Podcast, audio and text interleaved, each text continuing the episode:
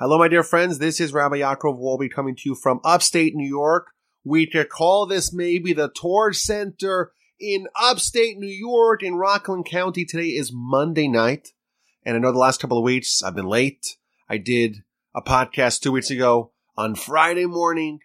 I did a podcast last week, Thursday night, early Friday morning. I'm trying to fix it. It's Monday afternoon, Parshas Pinchas. And here we are in the Torch Center North, in the Torch Center Northeast, and we are recording this week's Parsha podcast. As always, my email address is rabbiwolbe@gmail.com, R-A-B-B-I-W-O-L-B-E.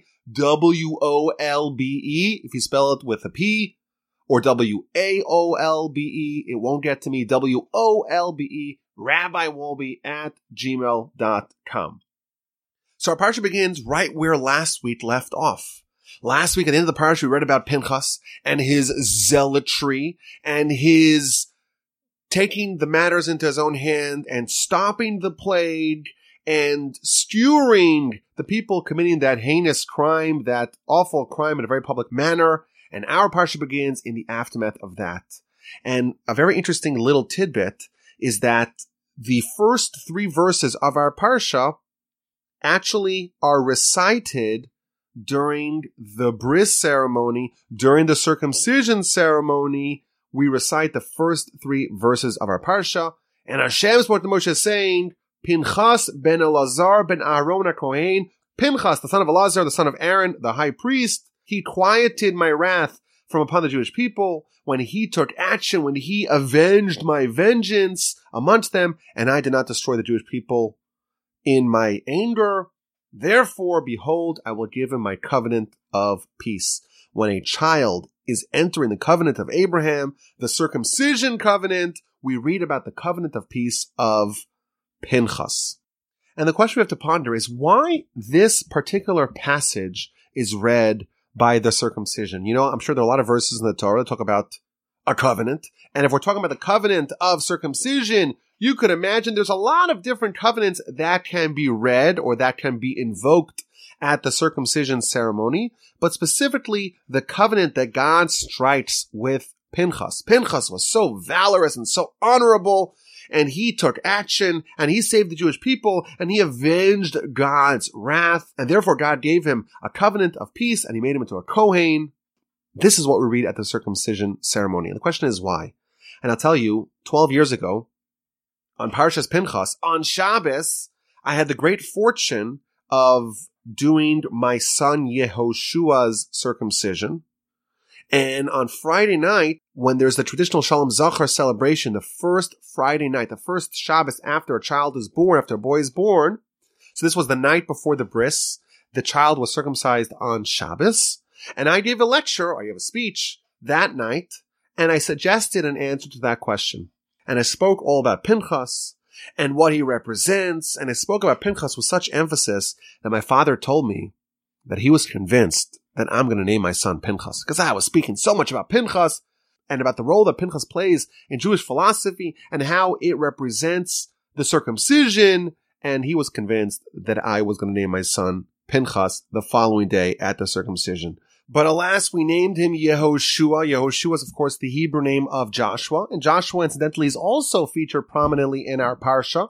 In our Parsha, Joshua is nominated to be Moshe's successor. Now, I don't imagine many of the people who are listening to this Parsha podcast coming from the Torch Center North. I don't imagine many of y'all were there in Israel 12 years ago when I spoke about why we read this verse in particular at the circumcision, but I'm not going to take any chances. I don't want to repeat content, so today I'm going to suggest a new answer to this question. Why do we invoke the heroism of Pinchas at the circumcision? Now, the way I want to discuss the issue is to focus on the two promotions of our Parsha. Our Parsha begins in the aftermath of what happened last week. Pinchas did a very valorous act. And even though Pinchas was not a Kohen, he is of course the grandson of Aaron, the son of Elazar, the high priest, who has replaced Aaron. But because Pinchas was alive at the time when Aaron and his sons were consecrated as priests, he was a standard issued Levite. He was not a Kohen.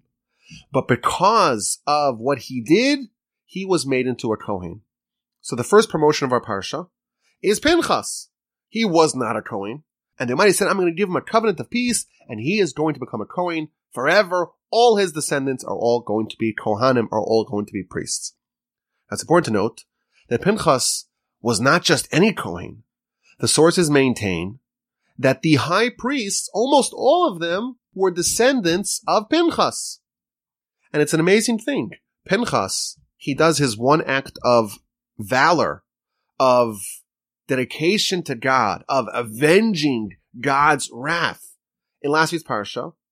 And as a result of that, he's made into a Kohen. And had he not done that, he would not have become a Kohen, and all his descendants would not be Kohanim and would not be candidates to be the high priest. That's the first promotion of our Parsha. And the second promotion of our Parsha is when Joshua is designated to be Moshe's successor. Moshe is told that you are going to die, and you are not going to lead the Jewish people into the land. And Moshe said to God, okay, but nominate a successor. I don't want the Jewish people to be like a flock that have no shepherd nominate a successor. And God tells Moshe, okay, your student, your disciple, your pupil, Joshua, he is going to be your successor and he is going to lead the Jewish people into the land. Now, if you examine these two promotions, these two luminaries, we have Pinchas who's made into our Kohen. He is going to be the heir to Aaron's legacy and to his father's legacy. Elazar, he is going to be the high priest and his descendants are also going to be the high priests. Promotion number one. Promotion number two, Joshua is going to replace Moshe. And if we examine these two stories, what we find is something really astonishing. They got it. Each one of them got their respective promotion in almost opposite fashions. Let's examine it. Why was Pinchas selected to become a Kohen? Well, he did this one valorous act that the verse tells us he saved all of Israel. Again, you read the beginning of our parsha. God says, I did not destroy all of Israel in my wrath. Had Pinchas not done what he did, last week's parsha we read that there were 24,000 people that did die in the plague, but many more would have died had Pinchas not stopped it. So he did one act, and that earned him the nomination to become a Kohen and eventually to become the high priest and to become the forbearer of many high priests to come. That is Pinchas's approach to becoming the Kohen. Why was Joshua selected to replace Moshe? What was the one single act that catapulted Joshua to become Moshe's successor? And the answer is nothing. There was not one thing that Joshua did that made him worthy of being Moshe's heir of being Moshe's successor. Quite the contrary. The verse tells us, this is featured in Rashi chapter 27, verse 16, 17, 18. Rashi tells us that when Moshe asked God for a successor, he thought that his sons would replace him. And God said to him, no, that's not my plan.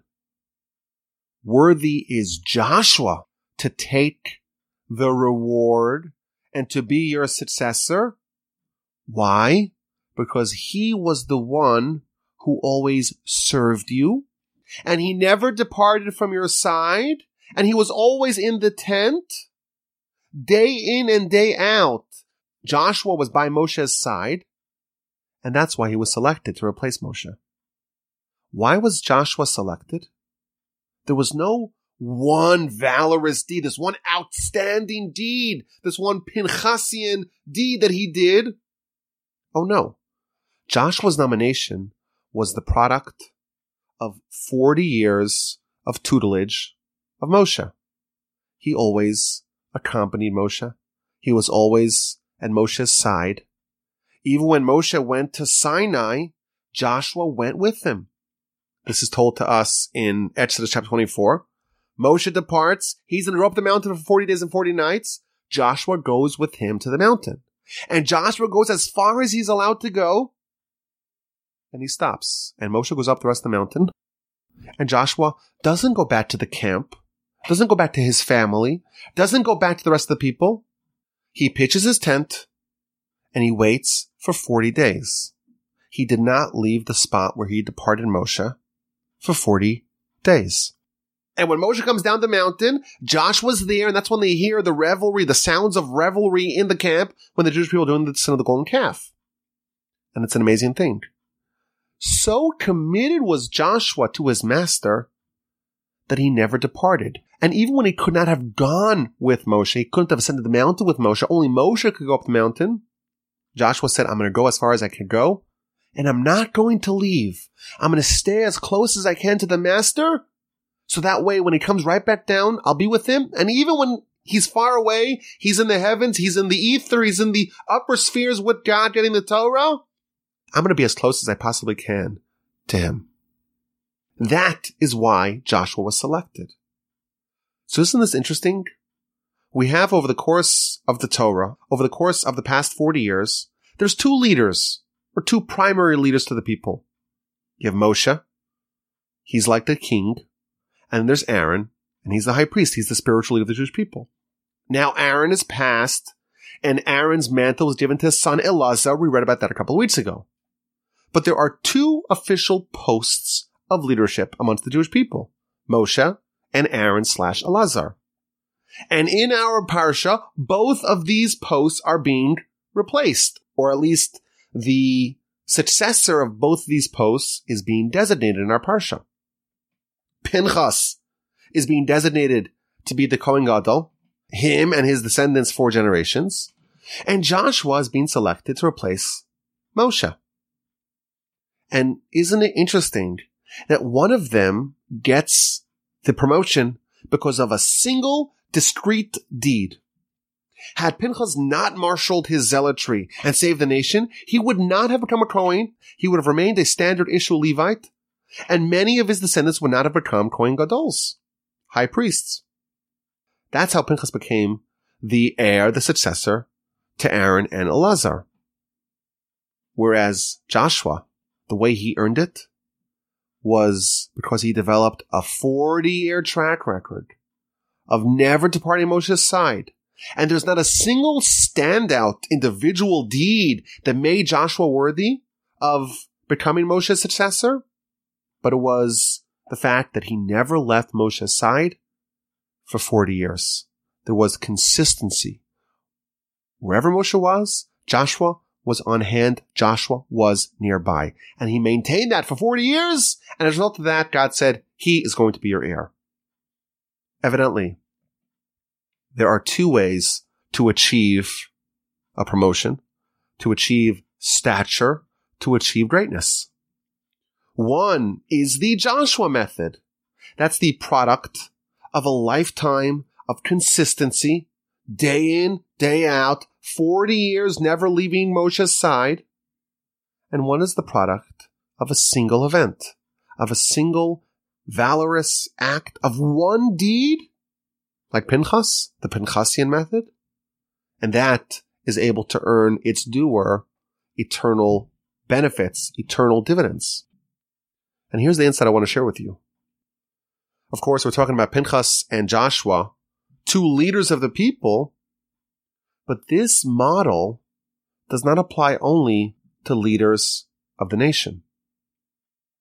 And this is an idea we talk about all the time here on the Parsha podcast. Each and every one of us, myself, you, every person you know, was placed in this world to accomplish a certain goal. And the way you know that you accomplished your goal, the Talmudic shorthand for that is that when someone gets a coveted invitation to Olam Haba, if you earn an invitation to Olam Haba, if you were invited to the afterlife, that means that you have accomplished whatever it is you need to accomplish in this world. Every person, we're here in this world, and we hope we could end up at the end of the journey, at the end of the odyssey of this world, we hope we end up with a golden ticket to Olam Haba to the next world, to the afterlife. And if you earned a ticket, that means that your life was a success. And if you fail at that, well, that's not good. That means you have to come back again here Of course, it's a subject that's very tantalizing. The subject of reincarnation and what happens to the soul and it gets recycled and how that works. It's a great mystery. We don't know much about it. And of course, in the Parsha podcast, we try to stick to things that we know or things that we can at least fathom a little bit. But what we do know is that if you haven't accomplished it, if you haven't earned your ticket to eternity, you're going to have to spend some more time here until you get it. Well, Pinchas was promoted. Joshua was promoted. And in our lives, we all need to be promoted. We're all citizens of this world. If you are alive, if you're listening to this podcast, if you're listening to the Parsha podcast, it means you're alive. It means that you're a citizen of this world. In order for you to succeed in your mission in this world, you have to earn a promotion. You have to become a citizen of umm Olam Haba, a citizen of the world to come. And what we're going to discover is that just as Joshua and Pinchas had two different ways to get their promotion, Joshua to become Moshe's successor, Pinchas to become Aaron's successor, and they both took very divergent paths, a path of one deed, a path of 40 years of consistency to get their promotion. What we will discover in this week's Parsha podcast is that for you and I to get our promotions, for you and I to end up in the afterlife, it follows the same pattern. And this is, I think, a very important thing to wake up and listen to.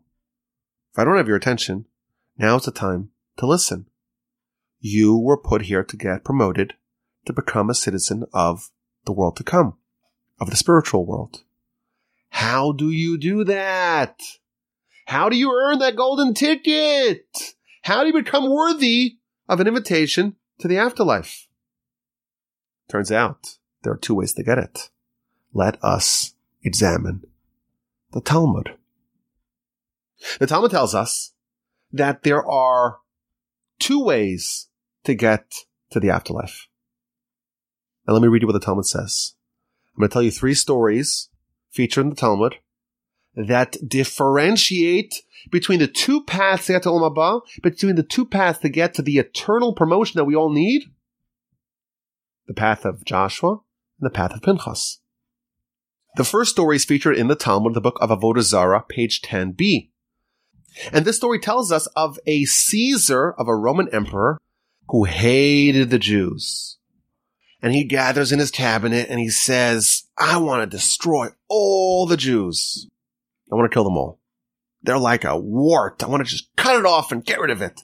These Jews that bother me so much, hate, I hate them so much. I want to do mass genocide. And uh, the cabinet says, well, it's a good idea. Until one advisor by the name of Katia Bar Shalom, he says, wait a minute. First of all, don't you know many people have tried to destroy the Jewish people and they all failed? Who's to say you're going to succeed? Number one. Number two, these Jews, maybe you don't like them, maybe you hate them, maybe you are reviled by them. But after all, they are citizens of the Roman Empire. And if you destroy, if you kill citizens, you're going to be someone who killed your own people. You can't kill the Jews. So the Caesar says to this advisor, says, you know what? You're right. I cannot kill the Jewish people. But you know who I could kill? I could kill you because you one upped me. You destroyed my plans. I'm going to kill you. So he takes this advisor and leads him to his execution. And of course, the way the Romans do this, they do it with lots of uh, ceremony and they put up bleachers. And in middle of him being led to his execution, a spectator in the crowd starts heckling him and he tells him, Katia Bar Shalom, you're a, you're a sucker. You're going to die on behalf of the Jewish people. You're going to die to save the Jewish people, but you yourself haven't paid the tax. You haven't joined the fraternity. You're not part of the Jewish people. So you're dying for a nation that you're not part of. So the Talmud says that this individual grabbed a knife and circumcised himself and lifted his foreskin and said, okay, you said I haven't paid my tax. I haven't paid my duties. I haven't joined the Jewish people. Look, Now I have joined the Jewish people. And he was executed. And the Talmud concludes the story that when he was executed, a prophetic voice announced, Katia Bar Shalom, this ostensibly non-Jewish advisor to the Caesar, is invited to Olam Haba. You are invited to the afterlife. And upon hearing this prophetic voice, Rabbi Judah the Prince, leader of the Jews, started crying. And he said, there are those who work their entire life to acquire their world, to acquire their ticket to Olam Haba. And some people get that in one hour. Me, Rabbi Judah the Prince says, my whole life I'm trying to get this ticket. I'm trying to fulfill whatever it is the Almighty wants me to fulfill. And this Katia Bar Shalom started off the day, the morning. He was a non-Jew. He was an advisor to the Caesar. You don't imagine he had very good feelings towards the Jews. Yet in one act, in one hour, with one deed, he earned a ticket to Olam Haba. He got a coveted spot in the afterlife. Some people, it takes them an hour. Others, it takes them an entire lifetime. Some people do what Pinchas did. In an hour, they earn their promotion. Whereas others, they have to follow the Joshua plan. Like Rabbi Judah the Prince, it takes them an entire lifetime. The Talmud gives two more stories to this effect. In the next story, this is also found in the Talmud, the book of Avodah Zarah, page 17a. It tells of an addicted patron of harlots. This was someone who really was a lowlife. He, all he did was visit and, and patronize the harlots. And after one particularly egregious sin, for which he was shamefully reprimanded, he decided to repent and change his ways. And he started crying and he started mourning. And he said, I'm, I'm out. I'm stopping. I'm changing my life.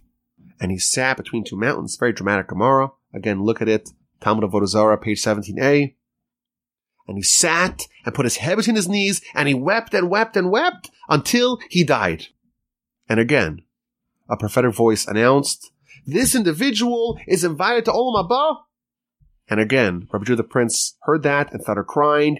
There are those who acquire their world. There are those who get their eternal promotion after many years.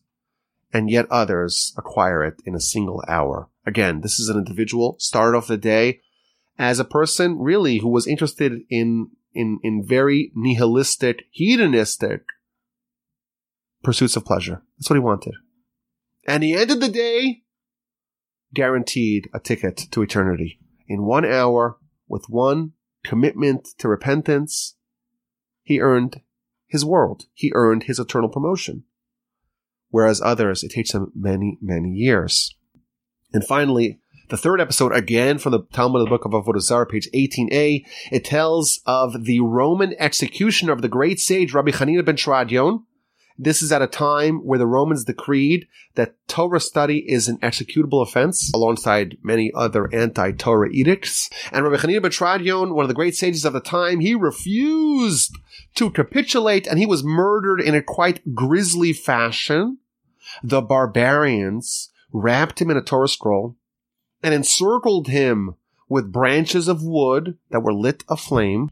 And to prolong his agony, the Romans soaked tufts of wool and placed them upon his heart and distanced the flames so they would not engulf him. And amid his torture, he calmly conducted inspiring conversations with his daughter and with his students. And the executioner, the Roman executioner, was so moved by this sight, he said to the great rabbi who was being tortured, he said, if I hasten your death, I end your agony, will you guarantee me a portion of the world to come? And Rabbi Hanina said yes, and he swore to that effect.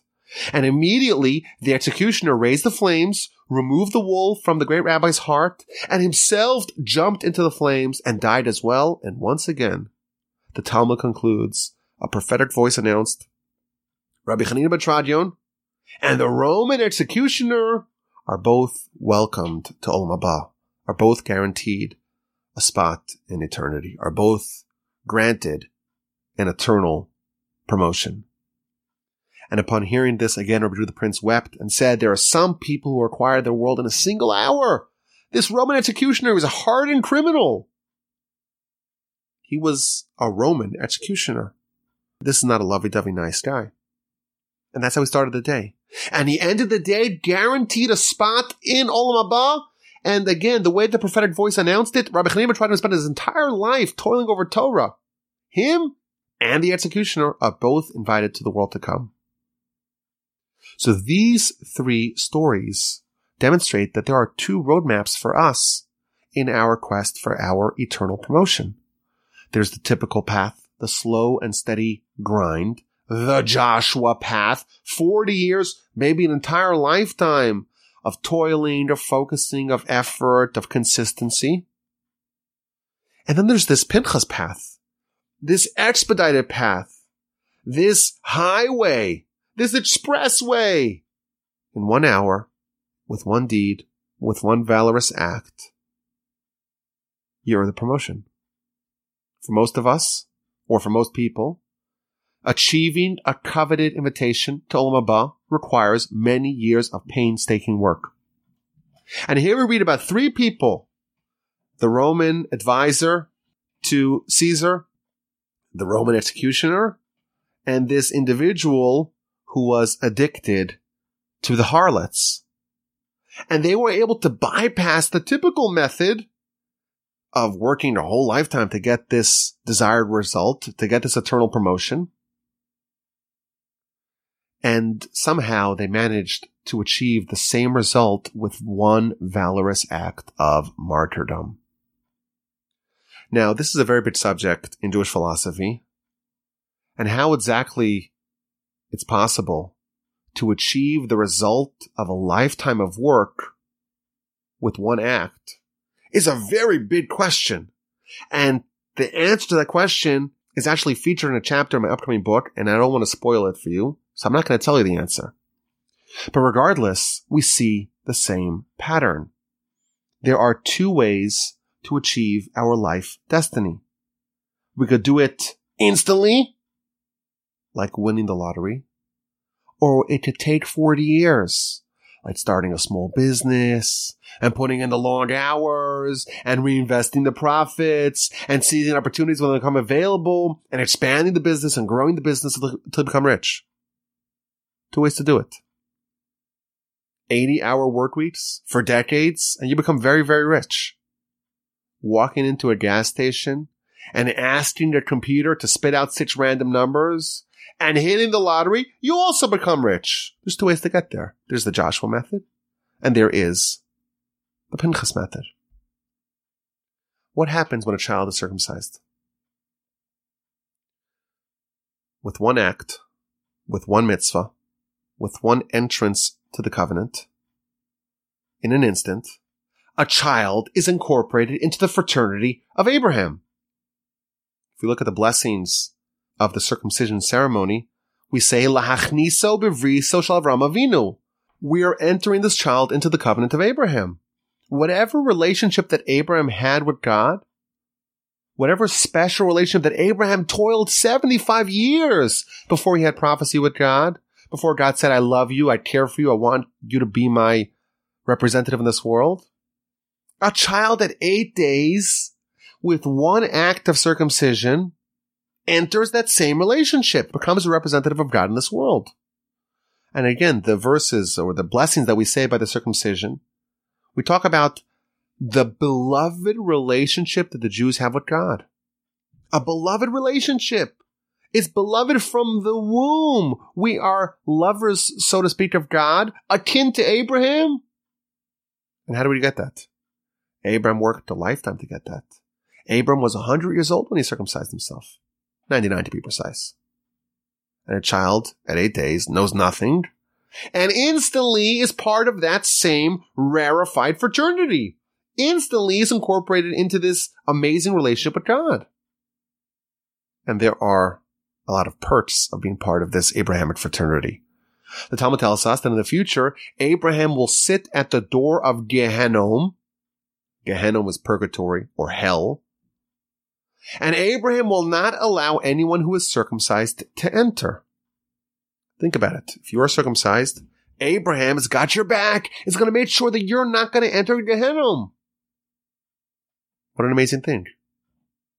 And how does a child earn that? What do you do to get that promotion, if you will? In one instant. In one hour. With one deed. With one mitzvah. You are catapulted into being part of Abraham's fraternity. Like that, in one instant. Our circumcision ceremony is very much following the pattern of Pinchas. And of course, it's not surprising that when we begin the circumcision ceremony, we read the citation from the beginning of our parsha about how Pinchas earned his eternal promotion with one act, because that is what we're channeling in the circumcision ceremony. The child is right away in one act with one deed. Every Jewish child is given an eternal connection to God in one instant, with one act, in one hour. What Abraham toiled a lifetime to get, a child, a Jewish child, gets in an instant using the Pinchas method. I want to take this idea a little bit deeper. You know, if you think about it, a lot of us, we feel, oh man, I've come to this late in life. I didn't really grow up with much of a relationship with Torah or relationship with the Almighty.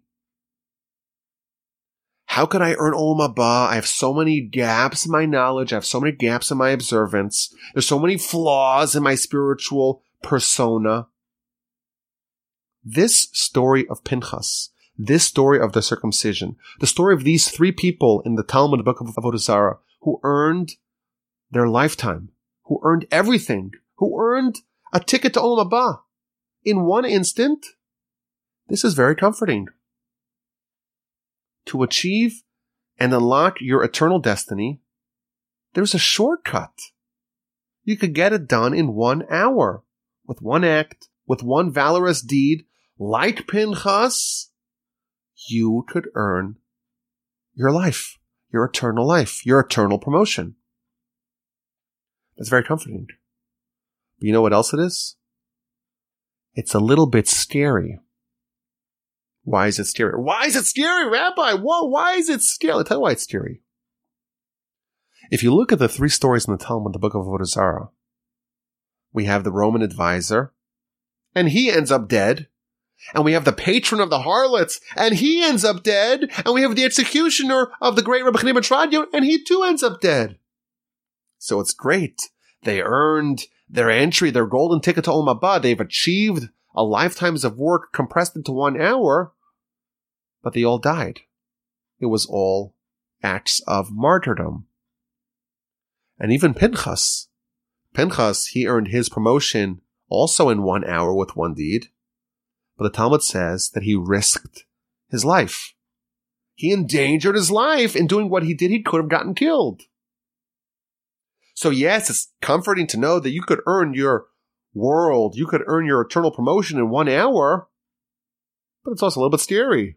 Maybe the safer way to do it is to follow the Joshua path and just put in your hours, do your consistency, spend the 40 years of tutelage, be someone who is day in, day out consistent, nothing too dramatic, no act that's just over the top great, consistency, and maybe you could survive.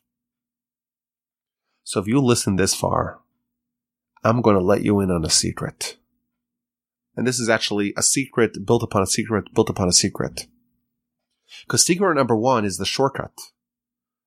We all are put here to accomplish something. And Pinchas shows us, and the three stories in the Talmud show us, that there's a shortcut.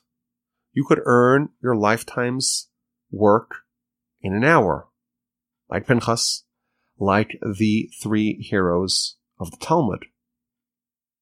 But the problem is that they all died, or at least exposed themselves to being killed in the process.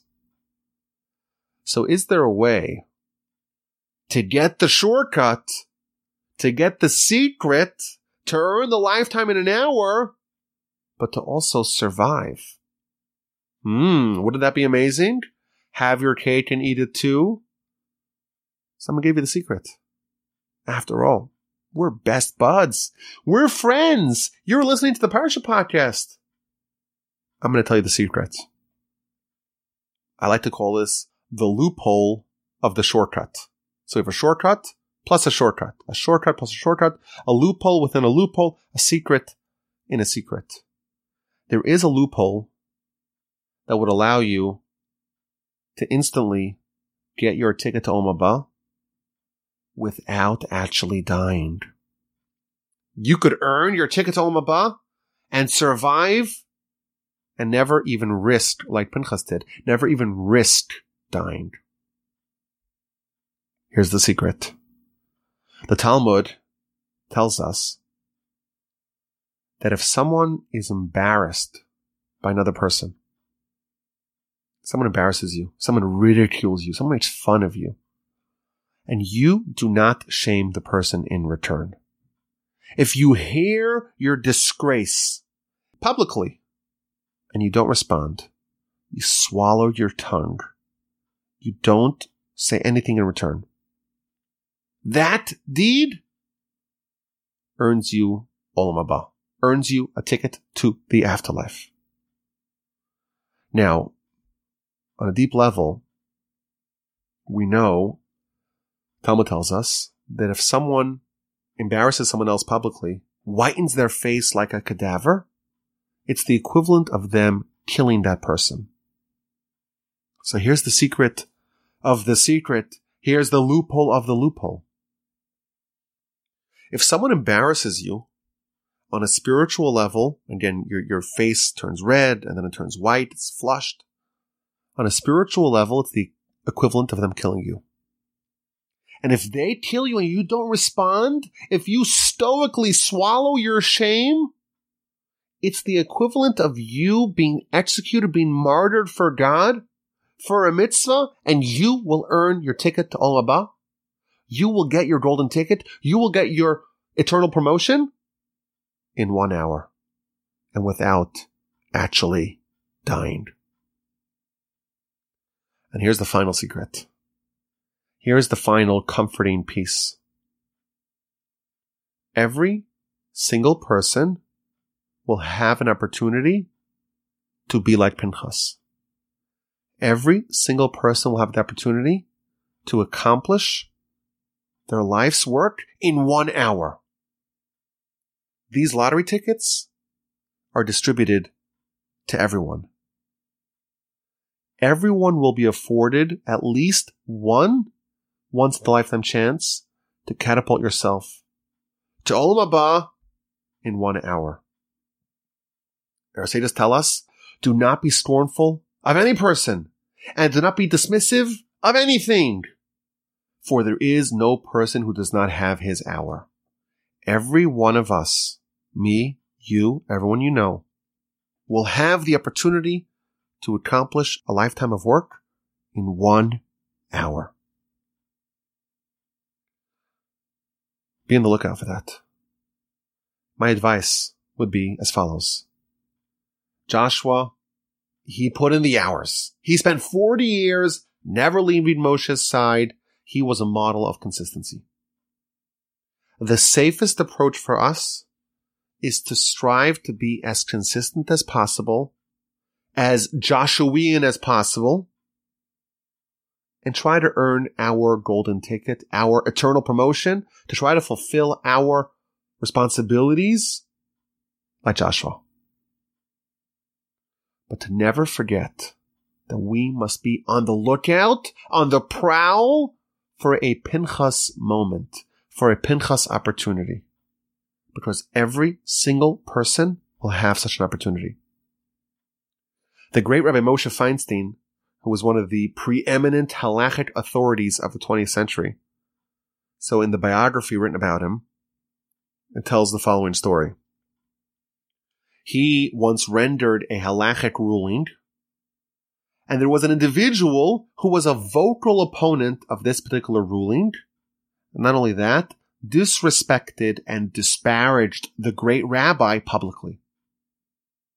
And despite this person's conduct, and without apologies, this individual approached Rabbi Feinstein and brazenly asked for a favor. Can you imagine? You embarrass the great rabbi, you ridicule the great rabbi, and then you come and ask for a favor without apologizing? And the great rabbi obliged. He did the favor for him. And the people who were there just couldn't believe it. They, the incredulity was, was, was so palpable in the eyes of the onlookers. How could you possibly do a favor for this individual who besmirched you, who ridiculed you, who disparaged you, who admonished you, who disrespected you? And Rabbi Feinstein responded, the Talmud teaches that it's possible to acquire Olam Haba in one hour. Perhaps this is my hour. And of course, if you know anything about the great Rabbi Feinstein, he was someone that was not a loafer at all. He definitely put in the hours. He definitely earned a ticket to the afterlife in the Joshua method, day in, day out consistency. But even someone like that was always aware that there are opportunities like winning lottery tickets available for us to be able to do an act, a single act that will forever catapult us to the rarefied fraternity of people who merit eternal life in Olam Haba. So that's the lesson from our parsha. There are two promotions. There are two paths of transformation. There are two patterns of transformation. Joshua, there's no single deed in his life that you could point to and say, this is why he became Moshe's successor. He was consistent. He was steady day in, day out, never missed a day, never departed from the tent, never left Moshe's side, and he was promoted. And then there's Pinchas. Pinchas was one deed and one deed alone that made him worthy of receiving his promotion. He earned his world in an hour. May we all be so fortunate that when we depart from this world and we arrive in front of the heavenly tribunal, we too will end up with the verdict that we have accomplished whatever it is we need to accomplish, and we will be welcomed to the afterlife. And hopefully we'll have both. We'll have the Joshua method, but we can never forget that no matter what, if you're alive, there's still a chance. There's going to be a Pinchas moment for you. Grab it, seize it. Don't miss out on a winning lottery ticket. Okay, let's get to this week's ANQ. Answers and questions. Answers and questions. I give you the question, you give me the answer. And here's the question. It's a very famous question. Our parsha begins in the aftermath of the events of last week's parsha. We have the story of Pinchas, the valorous, heroic zealotry of Pinchas. He took very drastic measures. He stopped the plague. He ended the plague that killed 24,000. And the parsha ends. And our parsha begins, picks up right where it left off. And God says to Moshe, okay, I'm going to reward Pinchas for his valiant heroism. And the question is why? Why do we have a break in the story? Why does the parsha end and the story not end? Doesn't it make sense to wrap it up and then move on to the next parsha? Why are we told about the act of Pinchas in last week's parsha, and only in this week do we hear about the consequences and the rewards and the benefits and the repercussions of Pinchas's deed? If you have an answer to this question, send me an email, rabbi.com. Okay, last week we asked a tough question that I really didn't know the answer to last week. And I still really don't know the answer. And I've thought about it a great deal. And we got an incredible amount of submissions to this particular question. But my sense is that there's something so deep here that I really want to put a pin in this story, in this question. And I really want to spend more time before I give the final answer.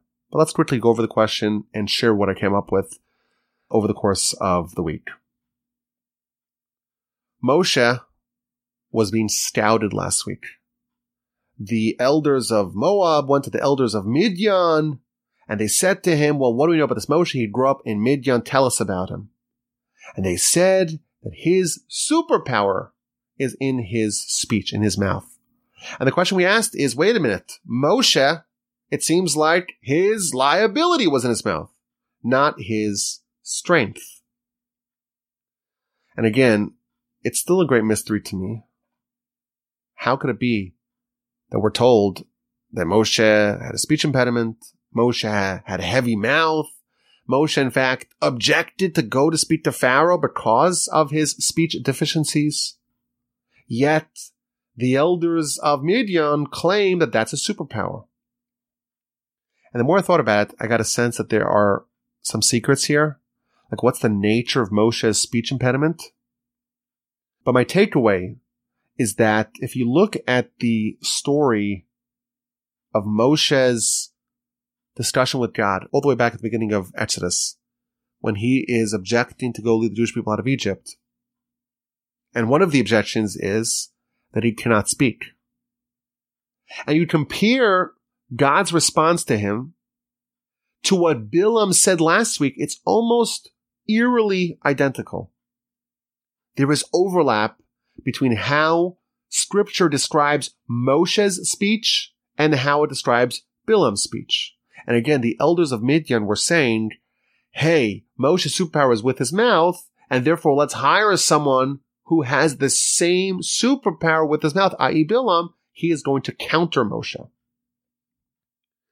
So both of these people only have power in their mouth, whatever that means. But if you look at last week's parsha in verse 38 of chapter 22, and this is a theme that's repeated several times in the parsha, Bilam tells Balak, I can only say what God places into my mouth. That is the only thing that I can say. And if you compare that to Exodus chapter 4 verse 12 and Exodus 4 verse 15, it's almost identical. God tells Moshe, I will put the words in your mouth. And then he tells him as well, I will put the words in your mouth and you will put the words in Aaron's mouth. Now, what this means, I don't know. There's still, I feel like a need to work on this because the subject of Moshe's speech deficiency is featured in many places in the Torah. And in fact, the book of Deuteronomy, Devarim, that we are going to begin in a couple of weeks, starts off, these are the words of Moshe, and the Midrash tells us that Moshe started off in saying, I have no words, and then he ended up in the book of Deuteronomy saying, these are the words of Moshe. So the whole story of Moshe's speech is very dynamic. It changed a lot. But I want to put a collective pin in this question. I want everyone to still think about this question. There's still a lot of meat there. I could sense it. I could feel it. So do me a favor. If you encounter something more on this subject, send it in to me and I will keep y'all posted on what I encounter, please God the Almighty will send us, all of us, some more deep insights into this because again, I have this feeling there is a lot there. So maybe this is a little bit disappointing. We didn't really resolve the question to its fullest, but hopefully, please God, we will continue to think about it. So that's a wrap. This is Rabbi Yaakov Wolbe coming to you from Torch Center North, Northeast. I thank you for listening. I hope you enjoyed. As always, my email address is rabbiwolbe.com. Spell it correctly or else it will not come to me. Have an amazing rest of your week. Have a fabulous and splendid and wonderful and tranquil and serene and delightful Shabbos. And please God, with the help of the Almighty, we will talk again next week.